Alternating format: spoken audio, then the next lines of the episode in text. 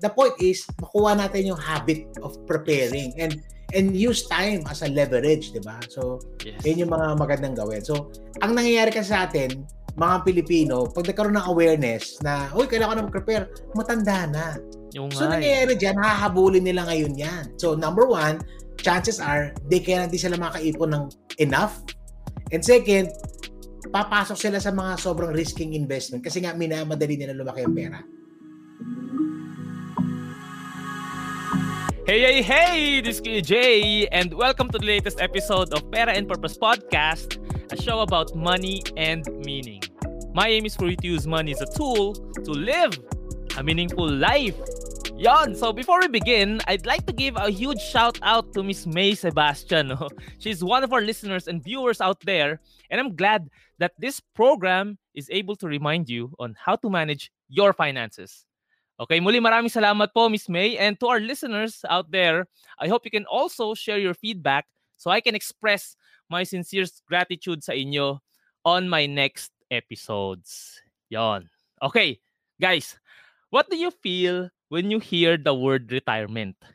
Kaba, takot, or excitement ba? Paano ba natin malalaman kung handa na ba tayong mag-retire? Sa panahon ngayon na people are living longer at mas mabilis ang pagtaas ng gastusin kaysa sa, kaysa sa sweldo, may pag-asa pa ba ang bawat Filipino or overseas Filipino na makamit ang kanilang dream retirement?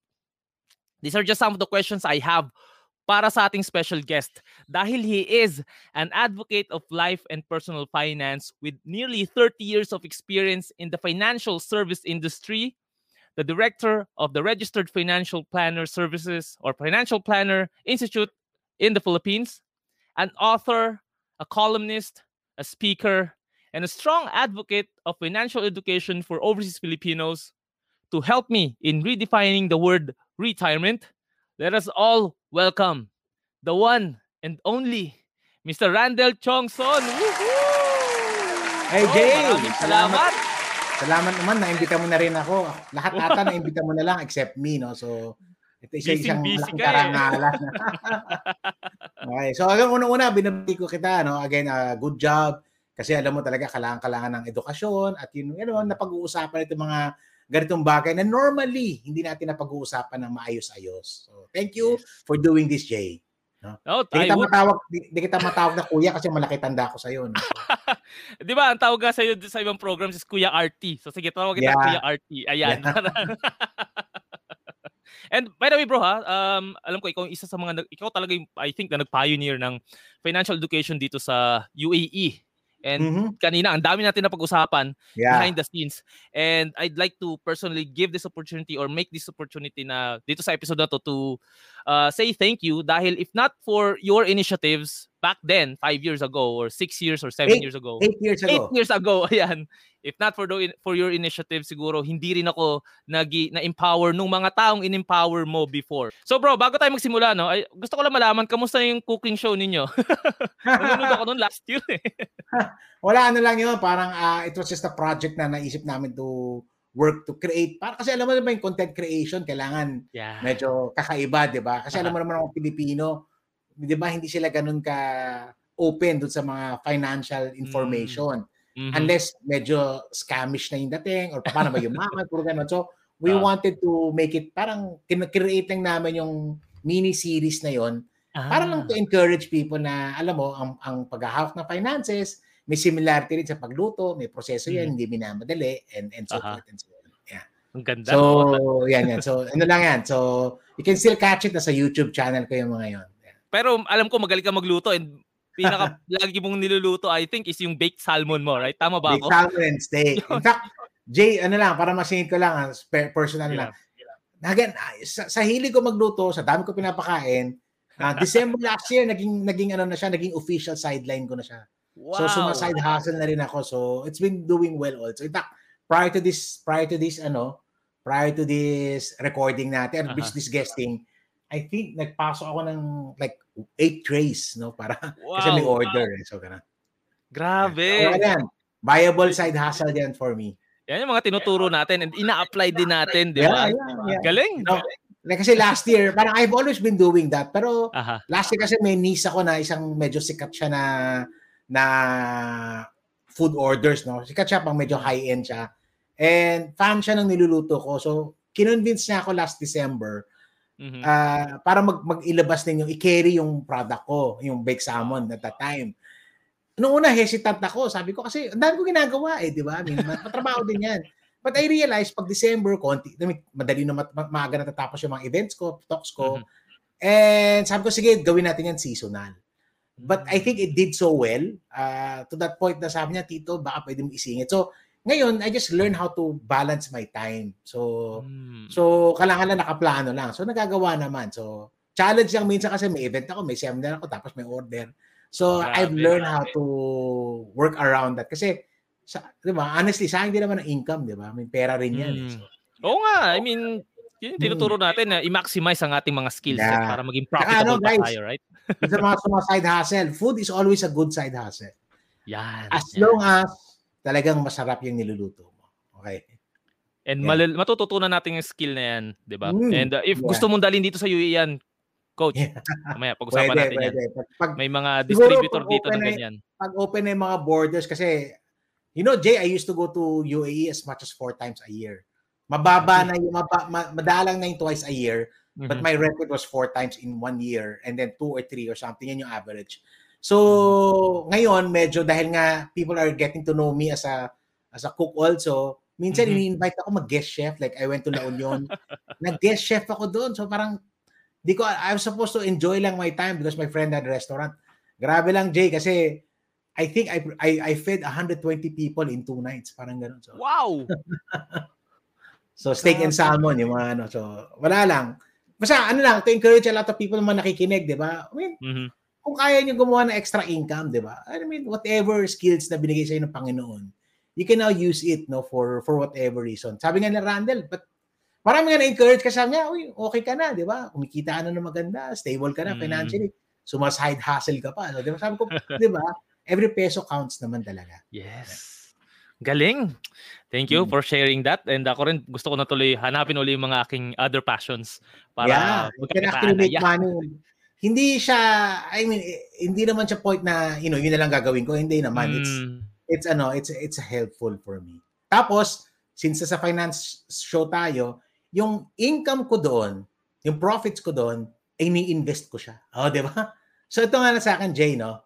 Assuming malugi investments ko, okay lang kasi galing lang yan sa side hustle ko eh, 'di ba? Yes. Kaya I can I, kaya ngayon, yung investments ko ngayon dito sa sa kinikita ko, naka-redeploy yan. In fact, uh, a lot of them I put in cryptocurrencies. eh, di ba, sobrang, sobrang risky ng cryptocurrency. Yeah. But ang purpose ko, malugi yan, eh di ba magluluto na lang ako ng salmon ulit o kaya steak. Di ba? so, so yun yung purpose ko. And again, it was a good it was a good strategy for me because of the recent uh, spike in cryptos, no? So, alam mo yon So, minsan, Na-maximize mo lang, ha? Oo, tsaka gagawa ka lang ng sarili mong ano, risk profiling, di ba? Yes, risky siya, mm. pero saan galing yung pera na yon? Galing lang yun sa sideline ko. So, alam mo yon I can take, hindi naman galing yan sa main income ko, syempre, di ba? Yes. So, yan. So, so, going back to what you say, kasi you talk about retirement, and lahat to, eventually, kumbaga, nabibuild mo yung muscle mo on how to begin to grow your money in multiple ways, not mm-hmm. just one. Yan. Oo, kasi upon retirement naman, hindi naman titigil mm. ng expenses. Yeah, hindi rin, oo. hindi rin titigil si inflation, di ba? So, kailangan gagawa natin ng paraan yan. Ito nga, coach. LJ, oh, hindi sige. rin titigil ng capacity mo kumita kahit na retired ka na. Yun nga yung Yun. mga... Di ba? Tingin mo ba hindi ako sa sideline pag sumaside ata pag retired? Baka nga mas may oras pa ako, di ba? Tama. Hindi na pwede na wala magbibilang ka lang ng pera mo sa buong 8 hours hindi, a day, di ba?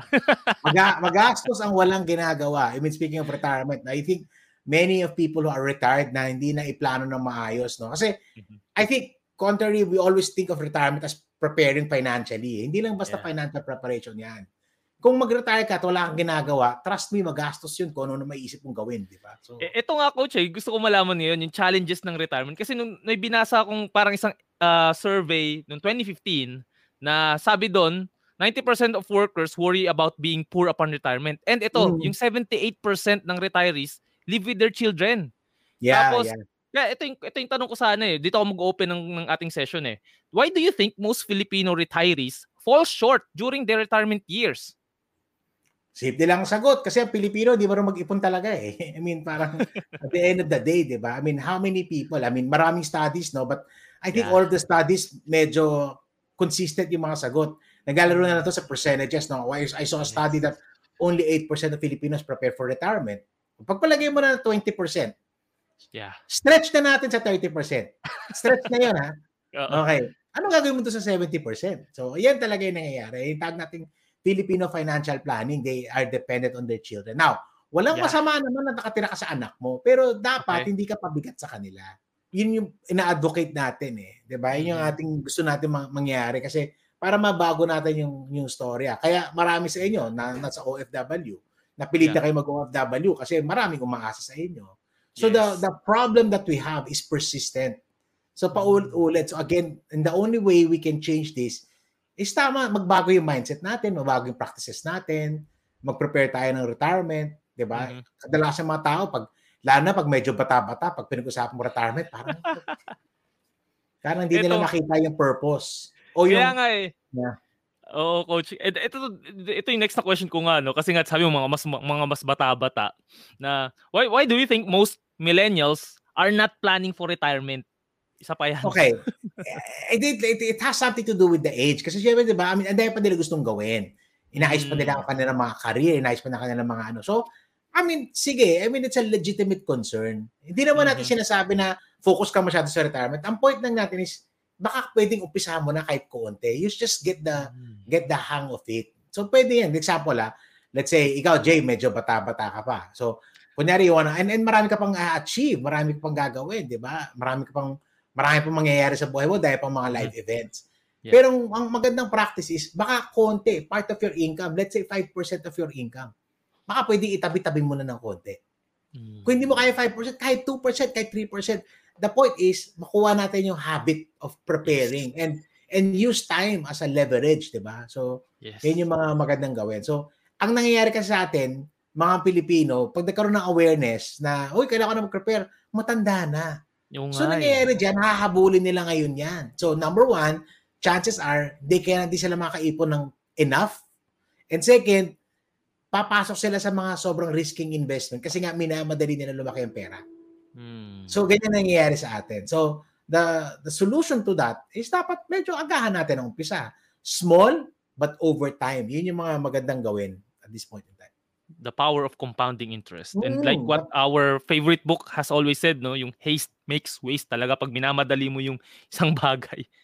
Mas mapapatagal ka like what happened to me nas kama ko kakamadali ko yumaman. That was five years ago. And ito pa coach, no? Bakit, coach. bakit, bakit, bakit prone tayo mas scam? Hmm. Babalik pa rin yan sa financial behavior natin. Unang-una, ha, uh, bubusina lang ako, wag ko kayo ma-offend ha. Do not shoot the, the messenger, just the message ha. Kasi ito, ito napansin namin, observation namin. Ang Pilipino, uh-huh. hirap humawak ng pera, hirap mag-ipon. So yung mm-hmm. katiting na iniipon niyan, gusto niya palaguin ng malaki kagad. Yes. Now, prone siya to make a lot of mistakes. 'Di ba? Oy, sige, 'di ba? Maliit na ipo ko. Eh. Gusto ko palaguin 'to ng malaki, yung konting investment ko. O bili ako ng ano, bili ako ng crypto. O 'di ba? Yung 10,000 ko, gusto ko maging 10 million. So unang-una, 'di ba? Unang-una masyadong ano yung masyadong lofty yung ano mo, yung mga ano, and then eventually maha-hype ka na maniniwala ka na. So mm-hmm. again, uh, we have to be very very careful yeah. with how you handle your finances. And after that, kasi kung marunong ka mag-ipon, marunong ka mamak ng pera, mm-hmm. everything else will fall in the right place. Matututo ka rin mag-invest na maayos. And kamukha ngayon, 'di ba, Jay? Alam mo mahirap kumita ng pera. So pinag-iingatan mm. mo yung kinikita mo, 'di ba? Yes. Hindi ka basta-basta naglalagay ng pera kung saan-saan lang. So yun yung yun yung ano, yan yung yan yung konteksto nung paano natin ayusin yung financial uh, future natin. Exactly. And naalala ko tuloy bigla coach no. I think one of the reasons din kasi may mga nakakausap din ng mga OF na uh, talagang 20 years na yung agawat sa akin. And one of the things na na, na hindi nila na manage is nung nag-iipon na sila, doon din sila nagpapaaral ng mga anak nila. Mm-hmm. And since majority of their money is spent on education, wala na talaga natitira sa yeah, retirement. Yeah, yeah. And mm. naging cycle siya na okay, mm. nakagraduate na yung mga anak, tapos 10 years na lang to retirement. Tapos yun na, papasok na uli yung walang knowledge na na-built about investment during their mm. younger years. Tapos magmamadali, tapos mas, ma, um, magfe-fail sa investment. tapos hanggang sa wala na talaga silang hmm. o kaya ipon, magkatayo ano. ng negosyo sa Pilipinas na yes. na yan. Exactly. Yan so, yung cycle ng mga so, OF. To, tama-tama yung sinabi mo, coach. Yan talaga yon And, ay, sayang. Kaya dapat, nag, nag, as early as possible, nagtatabi mm-hmm. na tayo ng kapakonti-konti like yung sinabi yeah. ni, na, ni, ni coach nga na kahit 2% lang. And then at the same time, magbasa tayo ng book. Eto, No Nonsense Personal Finance, oh, tsaka Manifesto, guys. I mean, it's a 300-page book ang daming le- lesson from different okay. areas of personal finance, pati pati marriage, lahat. Alam mo ba, Jay, those two books are not available in Manila anymore. They're only available in Dubai. Wow, talaga kasi ba? Kasi hindi na ako nag-print yan kasi, ang, di ba? Kasi physical printing, oh, mahirap ngayon, di ba? Bookstores, walang mm. events. So, yung iniwan kong stocks, nasa Dubai na lang. Na kay Pablo. Nakay, nakay Bro Pubs ba yan? Bro Pubs? Nakay Bro Pubs. Si Bro Pubs ang aming librarian. Siya lang lahat ng may copy ng libro namin ni Marvin. Na okay. wala na kaming print. Kasi parang point, may print pa ba ako? Di naman, di ba? Sarado naman ang mga bookstore. So, so yan. Although yung no nonsense, dun sa mga hindi makakuha dyan sa Dubai, available yan sa Kindle. May only, may, one book only available, one title lang sa libro ko na available is sa Kindle. Yan, yan no mm-hmm. nonsense. Mm-hmm. Ito ang naging uh, parang starting guide ni Kuya Jay nung nag-start siya yeah. as a financial advisor dito sa UAE. At Simple lang yan, pero sana matutunan din ng mga tao. May meron yan, meron, may millennial version na yan, Jay. Ah, talaga? Yung mga, yung, hindi, meron ka. Oo. Yung infographic version. Ayun, infographic yan. version. Nasa Dubai din yan. Pero, alam ko, limited copies lang, no? Na kay Pablo din. okay, punta natin. Buti ah, sabi natin. Sa, buti pa nga niya sa Dubai, kompleto titles ko dyan eh. Dito hindi na. So rare na pala talaga to, no? Oo, oh, rare na. Madilaw okay. na yung pages mo eh. Oo, oh, para five years na to eh. Are you confused about your finances? I know you want to change for the better pero di mo alam kung saan ka magsisimula, anong dapat mong gawin, and sinong dapat mong lapitan. Yan din ang naging problema ko nung nag-decide akong ayusin ang finances ko. At dahil hindi ko alam ang mga sagot sa tanong na yan, I got scammed, I bought unnecessary expensive financial products, and lost money for not knowing how to invest properly.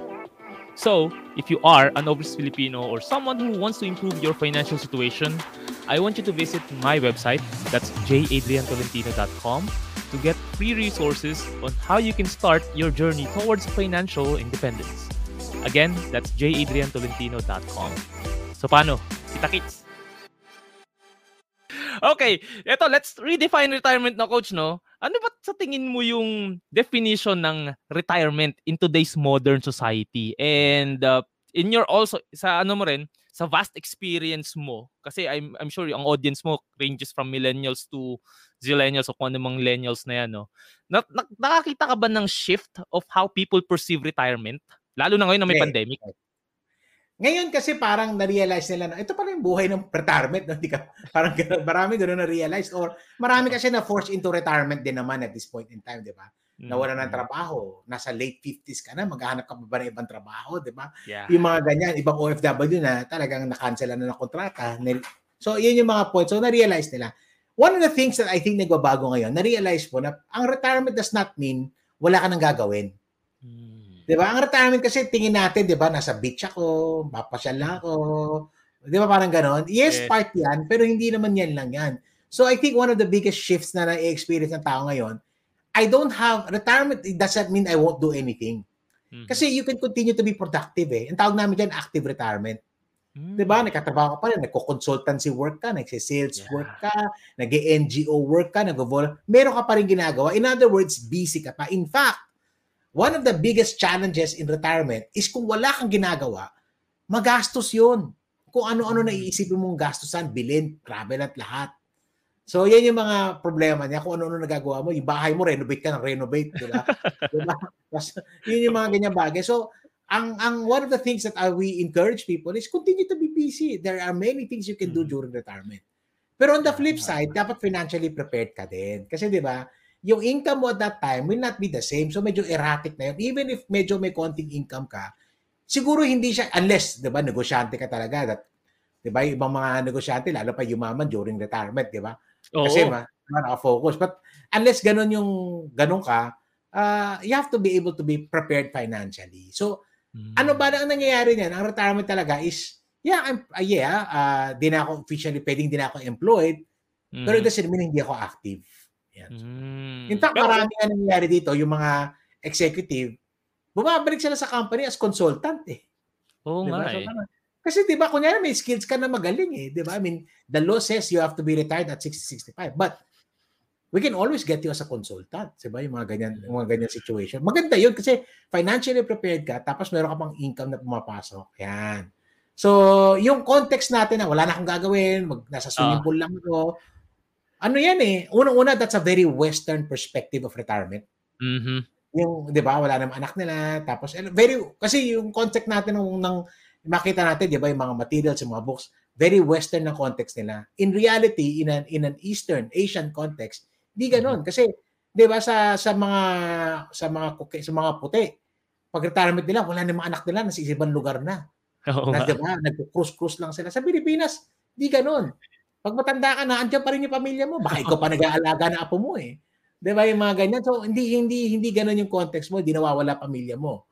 Oo. So again, that's the flip side is wala kaya wala silang drive mag-prepare kasi diyan naman yung pamilya ko. Ano nangyari hmm. naman, nagiging burden ka naman sa pamilya. So, may tamang balance lang tayo niyan. So, kailangan tingnan natin ano ba yung ano ba ang retirement sa Philippines from the Philippine context, ano ba yung retirement, mm-hmm. 'di ba?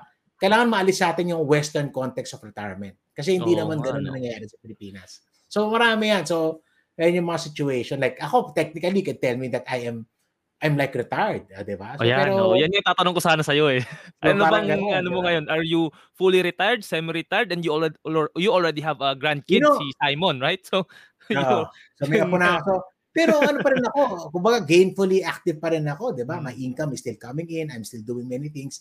Pero siguro ngayon because na I'm not employed, I haven't been employed for a long time, hmm. medyo mas control ko yung oras ko.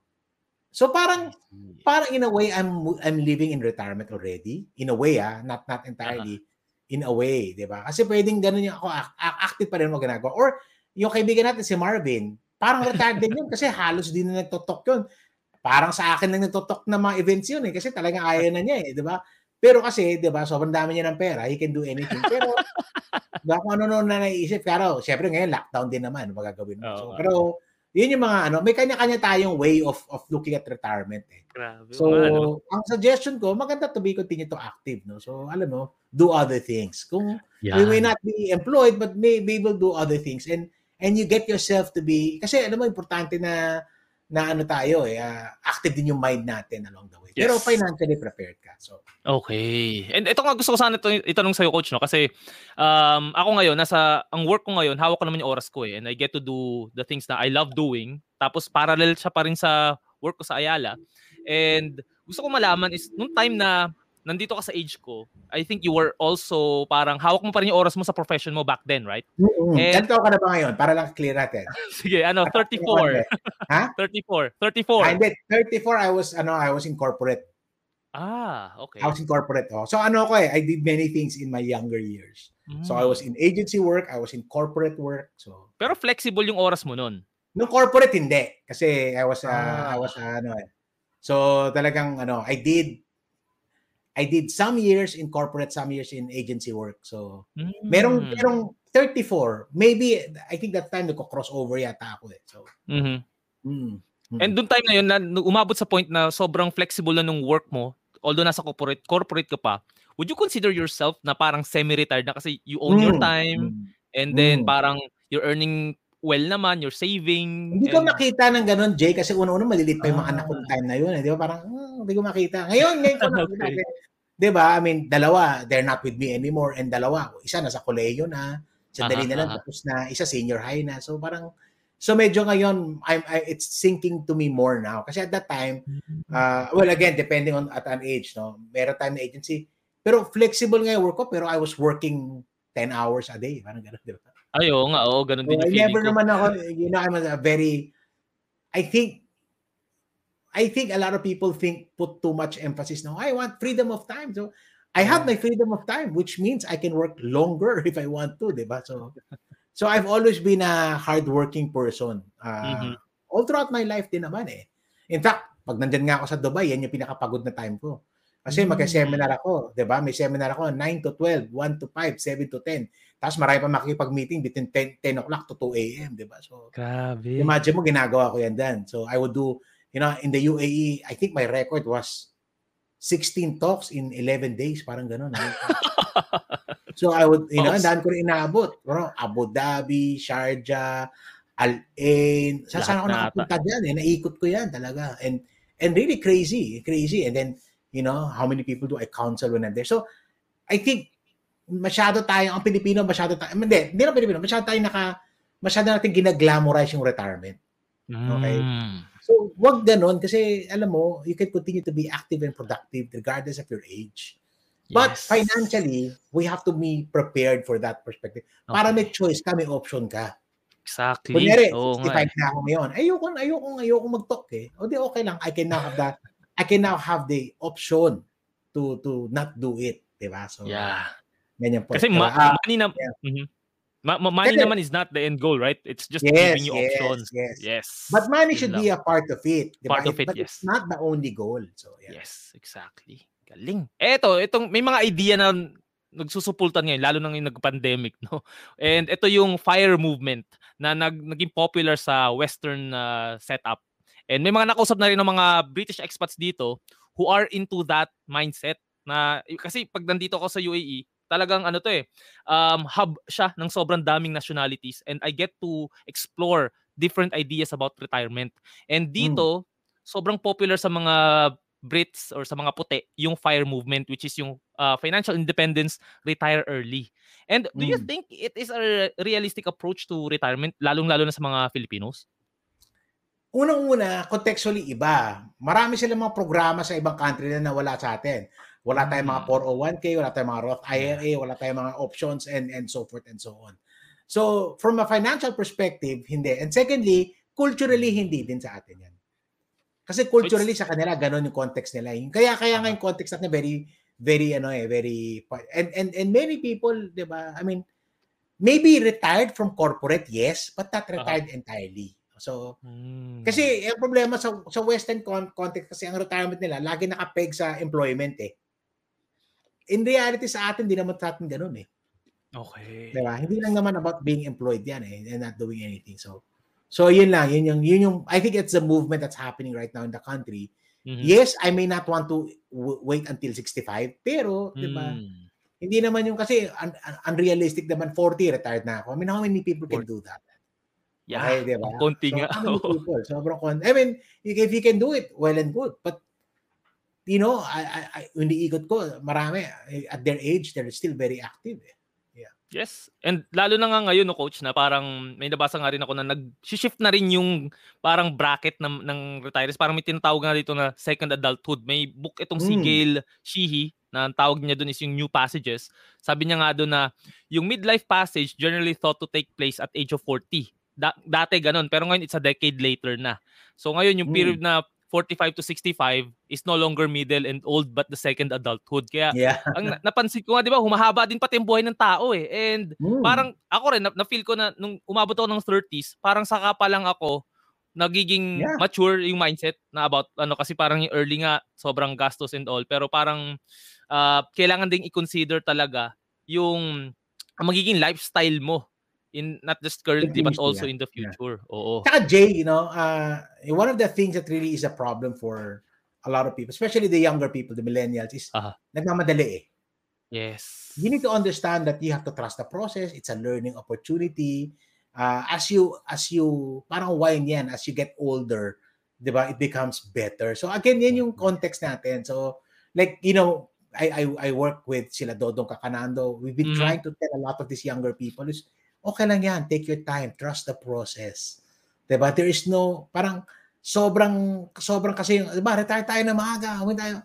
Ah, yeah, hindi naman masama yan, pero ah, you're setting up yourself for a lot of ano eh, things that will not happen. Paano kung hindi mo na, okay, mm-hmm. you set up, hindi nangyari yan. How do you feel? Now you feel depressed? Now you feel, di ba? Yeah. Uh, yun yung mga issues na gumagawa tayo ng sarili nating problema. So, I see. Pero lang, enjoy, enjoy life, trust the process. Pero prepare din naman. Okay, prepare so. din, yes. Exactly. Now, okay, let's move on do naman sa paano natin ma-achieve ang ating dream retirement. And kanina mm. nabanggit natin na uh, I think the best time to plan talaga is the moment na you start receiving your salary, mm. right? Mm. And mm. mag-start ka nga ng 2 or 5%, so at mm. least alam mo na kung mm. kailan ka mag-start. Pero ito yung question coach, no? parang may mga iba, mga experts na nagsasabi na isang parang ballpark figure ng parang amount para maging comfortable ang retirement ng isang tao. And sa, sa tingin mo ba, sa in your experience din, um, all throughout these years, may na, may naisip ka bang number na sa tingin mo on on ge, gen, generic na advice is comfortable mm-hmm. for a Filipino to retire? If not okay, a certain one, amount na to. It's all it's all dependent on the kind of lifestyle that you want to have, uh, the situation that you have kasi depende, 'di ba? Iba-iba 'yan eh. Mm-hmm. But kailangan ng math to, no? So, merong merong numerical value pa rin naman 'yan. So, big sabihin, uh, you want to be able to have a target number and you look at the sorry, technical tayo, You will now yeah. have to look at for the future value. And uh, paano natin natin ma-achieve na yan? So, may konting may math yan na kailangan mong gawin. But these are just guides. They, they're not absolute. Kasi, di ba, uh, lahat naman dito assumptive eh. Assume, assuming inflation, assuming retirement, uh, uh, uh, return mo, but sobrang daming variables na pwede mangyari. You can only plan so far, but you cannot plan perfectly. So, mm. but uh, so these are there's gauge yan. So, so basically, let's say, kunyari, um, um, again, lagyan natin ng konting numbers, no? Si J, J, you're 34, tama? 4, yeah. Hmm. 34. Okay, let's just assume that yeah, yung gusto mo, Jay, I want to have, if I am to retire today, nasa Pilipinas na, umuwi na ako, uh, kung meron akong 100,000 a month, okay, okay na ako, komportable na ako na retirement na yon, which is a good number. So, mm-hmm. ang, ang gagawin mo na ngayon, 100,000, kukunin mo yung future value niyan. So, mm-hmm. in, let's say, let's say let's say you want to retire at 60 so that's you now have 26 years mm-hmm. so what is the future value of 100,000 lagyan mo ngayon yan ng assumption assuming mo na inflation average mo let's say 5% 5 yeah so kukunin mo yung future value ng 100,000 in 26 years yan yung amount mo mm-hmm. pero good at least yan may guide ka na this is good for yes. one year o oh, then multiply mo into 10 so I'm good for 10 years or you know, marami pang mga comput- computational uh, aspects yan which I, a good financial planner um, can do that for you. Pero Agree. you can actually do those things. No? Maganda yan, magandang session o pala yan. Ano?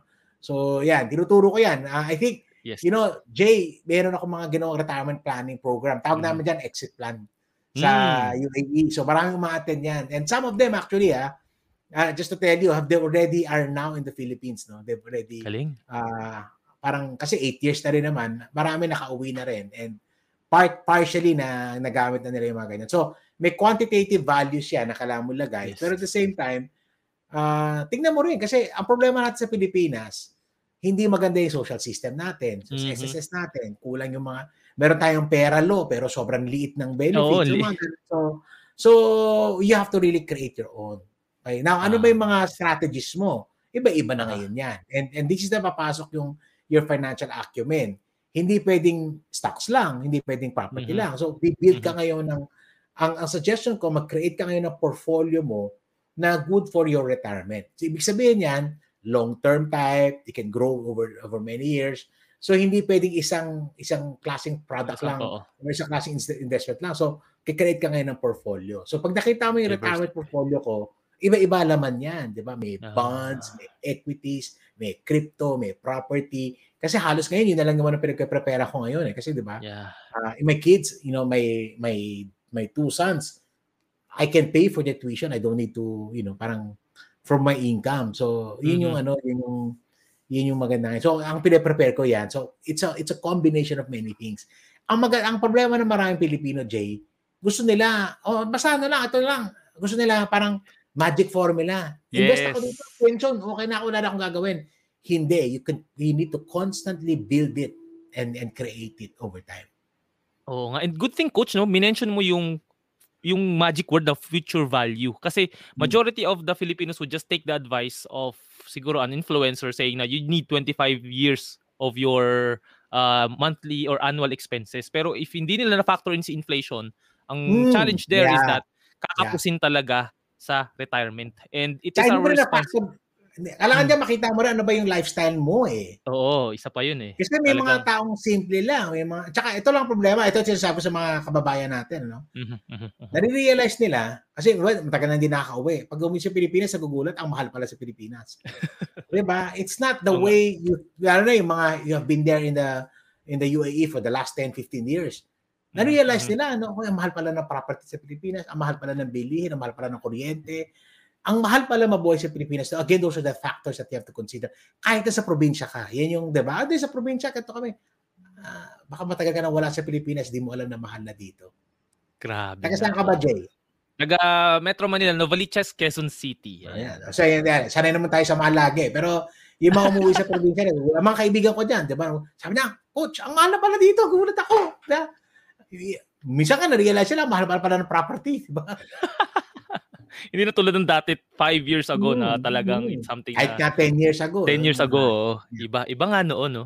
And good, good thing na mention mo yung mga yung pagda-diversify din ng mga assets kasi nga parang tama eh. Sinasabi may mga nakakausap ko coach, hindi may SSS naman na ako eh. May pera na ako eh, mm. eh, may yung uh, personal equity retirement account nga no. Pero hindi nga yun enough, like what you are saying. And ito rin yung mga nasabi na may pera, pera sila, magkano ba hinuhulog nila? Baka minimum oh, yun, isa pa yun. Hindi rin, hmm. hindi rin alam kung, tapos nag, nag-iipon for no specific reason. So, isa rin yun na nagiging problem din. Tapos, hmm.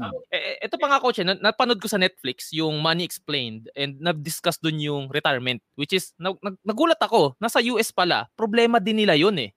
Kahit sabihin mo hmm. na advance sa kanilang financial services, and advance sila as a country, nagiging problema pa rin siya. And eto dito ako kinabahan or dito ako na nag-worry nung napanood ko yung ano na yun, yung um, documentary na yun.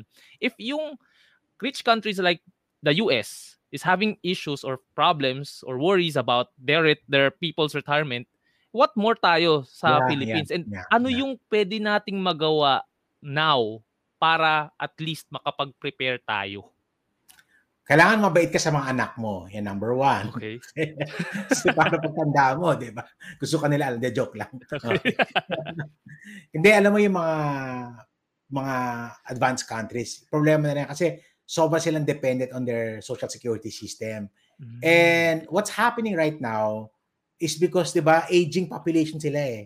Yes. So marami na yung kumukubra, konti na lang yung maghuhulog. So yun yung nangyayari. So That's why in South countries, humahaba na yung retirement na 67 na, dating ano. Yeah. So, yan yung magiging, mga nagiging problema nila. Masyado sila dependent on that.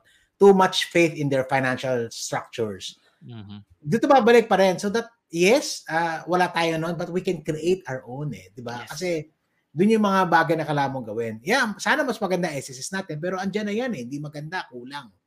Mm-hmm. Okay? Pero, kailangan, pero may, meron ka ba ibang mga opportunities? You can make your own investments. So, yan yung mga, sa, sa Amerika, eh, kaya ganun yung context nila, hindi naman mahilig mag-invest ng mga tao din doon. Yung mayayaman, oo. Pero yung average, ano, gusto nila, dependent lang. Diba, magkano bibigay sa kanila ng government. So, kaya, di ba, iba dyan, nag, di ba, mag, kaya maraming, maraming Amerikano sa Pilipinas na dito nila ginagas SSS nila, di ba? So, malaki-laki pera. Yes. Yeah, so, nga. yung context mo ng retirement pension, uh, maybe it was viable in the 60s, 70s, and 80s, but uh-huh. it's not as viable today. Kasi, uh, sorry, magiging technical ako ha. Kasi, di ba yung fixed pensions, yun yung mga gusto nila eh, yung defined benefits. Mm-hmm. Di ba? Defined benefits yung context nila eh. So, those things are are now beginning to be a thing of the past. So, hindi na ma-define. Kasi, like, SSS is defined benefit. Pero, how how much can I give you? Hindi naman siya, pag napansin mo, SS naman, hindi naman siya nag-grow according to inflation eh. Yes, oo nga. So for all intents and purposes, di ba? Yung, yung nakukuha ng mga tao sa SSS ngayon, by the time mag-retire ka, hindi siya nag-grow according to inflation. Hmm. So, that's why yung value na quota lumiliit kasi yan yung yan yung yan yung limitation and defined benefit type of a, a pension. So dapat you should learn how to create your own that is Number one, will take inflation into consideration and the many, many factors. Kaya nga, di ba, maganda may property ka, napapaupa yeah. mo. Kasi ayan, diretso pumapasok yan. Maganda, meron kang iba nakuha. May stocks ka na may dividendo kahit na paano pumapasok. Mm. So, you have to create, sa, sa, sa ating mga Pilipino, we have to create our own retirement program. Totoo Kung may makuha ka sa S, kaya ako, like when I do computations for that, yung SSS benefits, ginagawa ko yan parang bonus lang. Mm. Diba? Hindi siya bonus na, talaga. magkano yan? Bigay mo, bigyan ka ng 8,000 pesos. Oo. So, paano ka mabubuhay sa 8,000 pesos? Nakatara ka sa Novaliches. Diba? Today alone, my maintenance, me and my wife, ang maintenance cost namin nasa 8,000 pesos na. Mm, grabe. Di pa kami retired. So, di ba? So, yan yung, yan yung situation. Kaya nga joke namin, makakain ka ba tatlong beses sa SSS? Oo naman, yung dalawa lucky me. Di ba? So, so, yeah. So again, you have to, that's why you have to be able to be creating. So again, dito na papasok, you know, programs like what you have, uh, yeah. uh, opportunities, yan. So, may konting ano yan, di ba? Na, dapat naguhulog ka na sa UATF mo, mutual fund mo, uh, may property ka na, baka may condo ka na pwede mong mm-hmm. paupahan, mm-hmm. o di ba, gawa ka ng apartment row. Yung isang kaibigan natin si Cherry, ginawa niya Oo. boarding house. O di okay, di ba?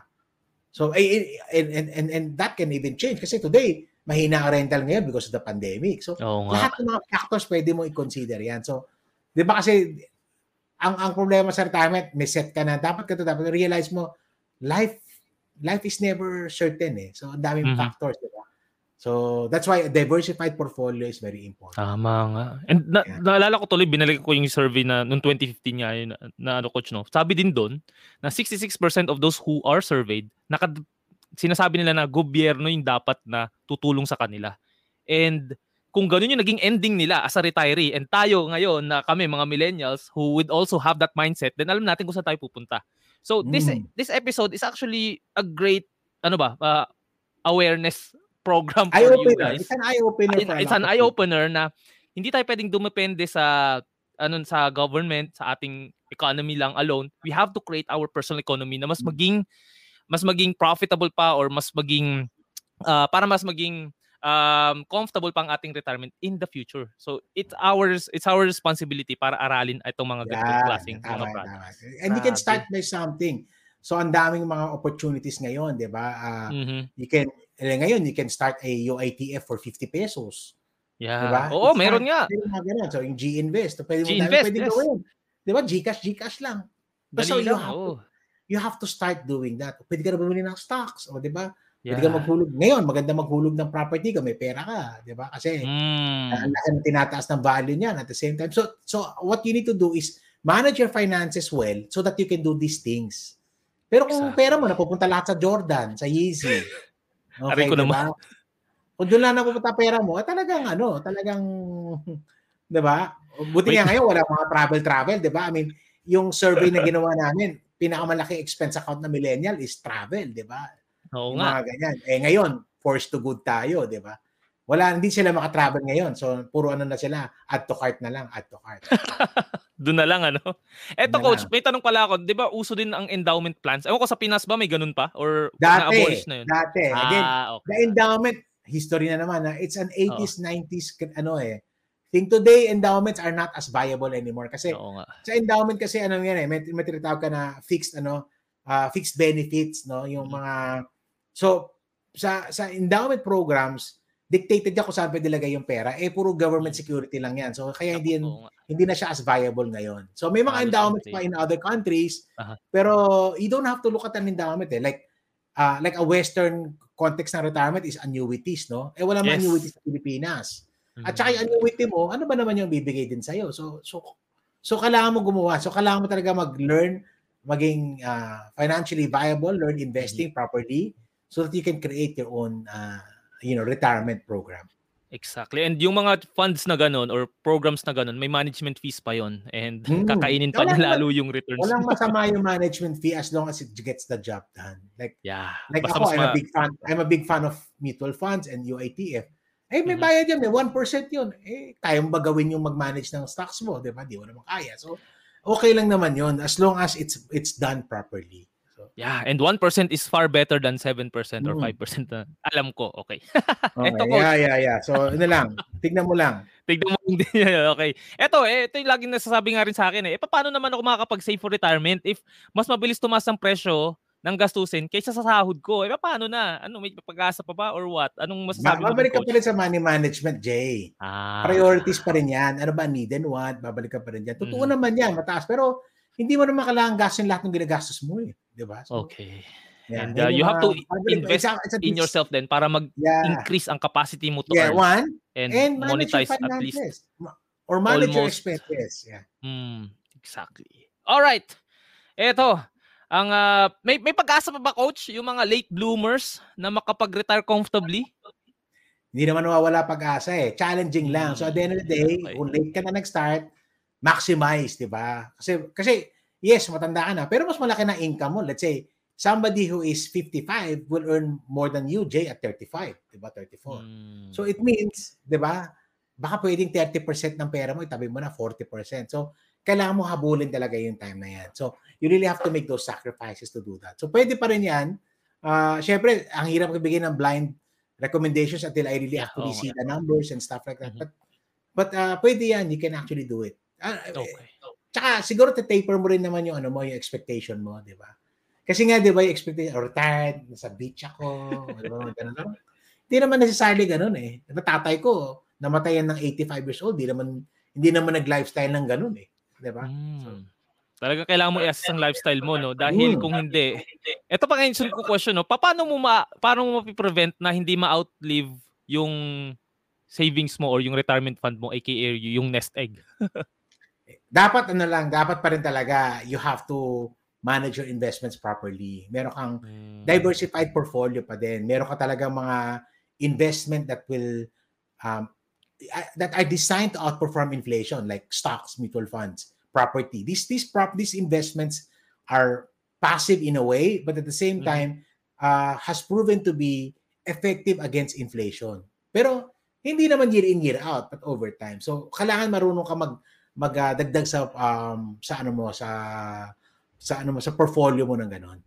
As what coach was saying no, uh, make sure na yeah, diversified yung portfolio mo and para hindi mo ma-outlive yung iyong nest egg, tama make sure na you are conscious enough sa iyong spending sa upon retirement. And yeah. tuloy-tuloy pa rin tayo sa pag-i-invest.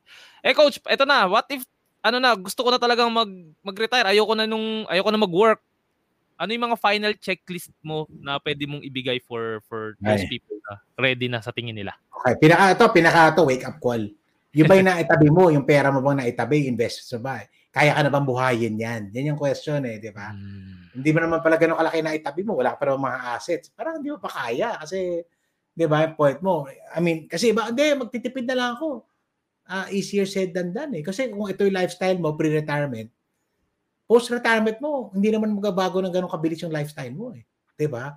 Kakain na lang ako ng ano, talbos ng kamote, talaga. ba? May ka kumain ng steak tapos kakain ka ng talbos pagkatapos. So tingnan mo muna. So may may ano may may, may reality call. Now, pag nakita mo yung pera mo, yung assets mo, oy, kaya ko ng ano, mabubuhay na ako nito na, oy, magtitipid ako pero mabubuhay ako. Maybe then you can now decide. So, hmm. it really hmm. boils down to number one, uh, preparation mo financially and preparation mo rin emotionally. So, kailangan ready ka din. Yan. So, yun yung mga um, bagay na prepare So, mas maganda pala no, kung let's say five years into retirement ka na, practicein mo na yung lifestyle mo mm. bago ka mag-retire talaga. Yeah, yeah, para yeah. alam mo na mm. and pa- paano ka mag-spend. Alright, etong aking last question, Coach. Go, go. Ano sa tingin mo ang secret to a happy retirement? Ayan. Actually, it boils down to, ano, at the end of the day, no? not just retirement, but life in general kailangan alam mo yung purpose mo sa buhay eh. Exactly. 'Di ba? Kasi yung purpose mo whether nagkatrabaho ka hindi, hindi naman nagbabago 'yan eh. You're thinking kasi na pag may pera ka na, mabibili mo lahat ng gusto mo, okay ka na. You'll be surprised that even if you have all the nice things in life, you can be empty, you can be sad, you can be all these things. Hindi natin pwede i-anchor yung mga gusto natin sa mga bagay na pwede natin makamit. Kasi si Lord may plano sa buhay natin yan eh if alam mo yung plano ng Lord sa buhay mo, yung, yung purpose, alam mo yung calling mo, whether you're in retirement or not, you will continue to have a happy life. So again, goes going back. So nakadikit din nakadikit din yan sa ating ano eh. Uh, sorry to sound preachy, no? pero nakadikit din yan sa ating identity kung sino si Lord sa buhay natin. And doon nang dapat mahanap mo. Okay, practical, practicality, yes, may pera ako and everything, pero hindi yan enough para bigyan ka ng perfect life pre-retirement or post-retirement. Amen. Grabe. Kinilibutan ako sinabi mo yung purpose.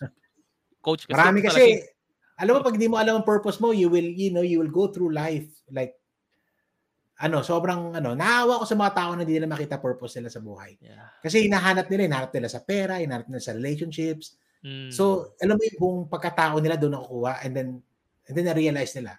O kaya pinlano mo lahat ng buhay mo pero iba nangyari sa'yo kasi hindi yun ang calling mo sa buhay eh. So, you know, we are not called to be successful. We are called to be faithful. So, yun yung mga bagay na kailangan natin huwag kakalimutan.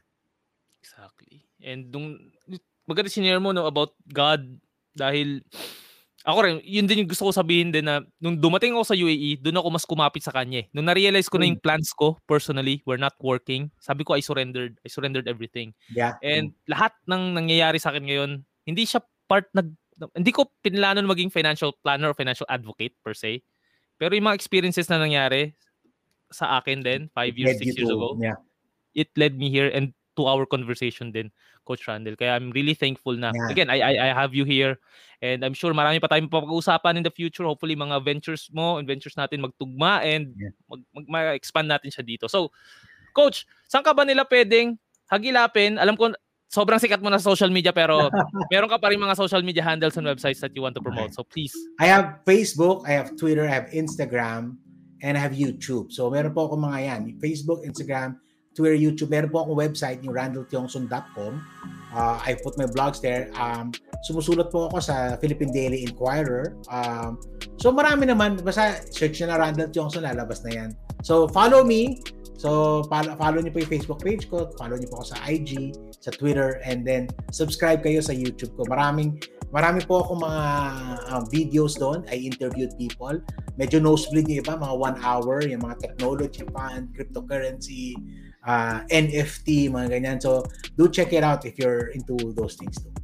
No, daming juicy ang kanya mga conversation with experts doon. Grabe. Kaya i-follow niyo yung kanyang ang uh, ang YouTube ni Coach Randall. And by the way, you buy his book andito lang sa UAE. Yung No Nonsense Personal Finance and itong Manifesto. Ayan.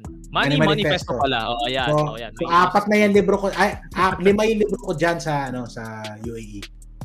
I have Ayan. five books there, five titles. Kay Pablo Santos, Beijing. Okay, single si, single po 'yon just in case. Okay. Maraming pera, mabait, malaki katawan. Okay, so mabait po 'yon. Yon. So guys, that wraps our episode for today. But before I let you go, I hope you can, you can listen to the other episodes of Parent Purpose Podcast on Spotify and other podcast streaming platforms. Type nyo lang ang word na purpose or pera, lalabas na doon ang ating podcast. And if you if you prefer to watch this episode sa aking YouTube channel, visit nyo lang ang Hey Kuya J. And if you want to schedule a financial coaching session with me, just message me on my LinkedIn or my Facebook page, Purpose Driven Finance. Once again, ito is Kuya Jay, together with Coach Randall, telling you to prosper with a purpose. See you sa ating next episode. Sa ulitin, thank you, Coach. Bye-bye!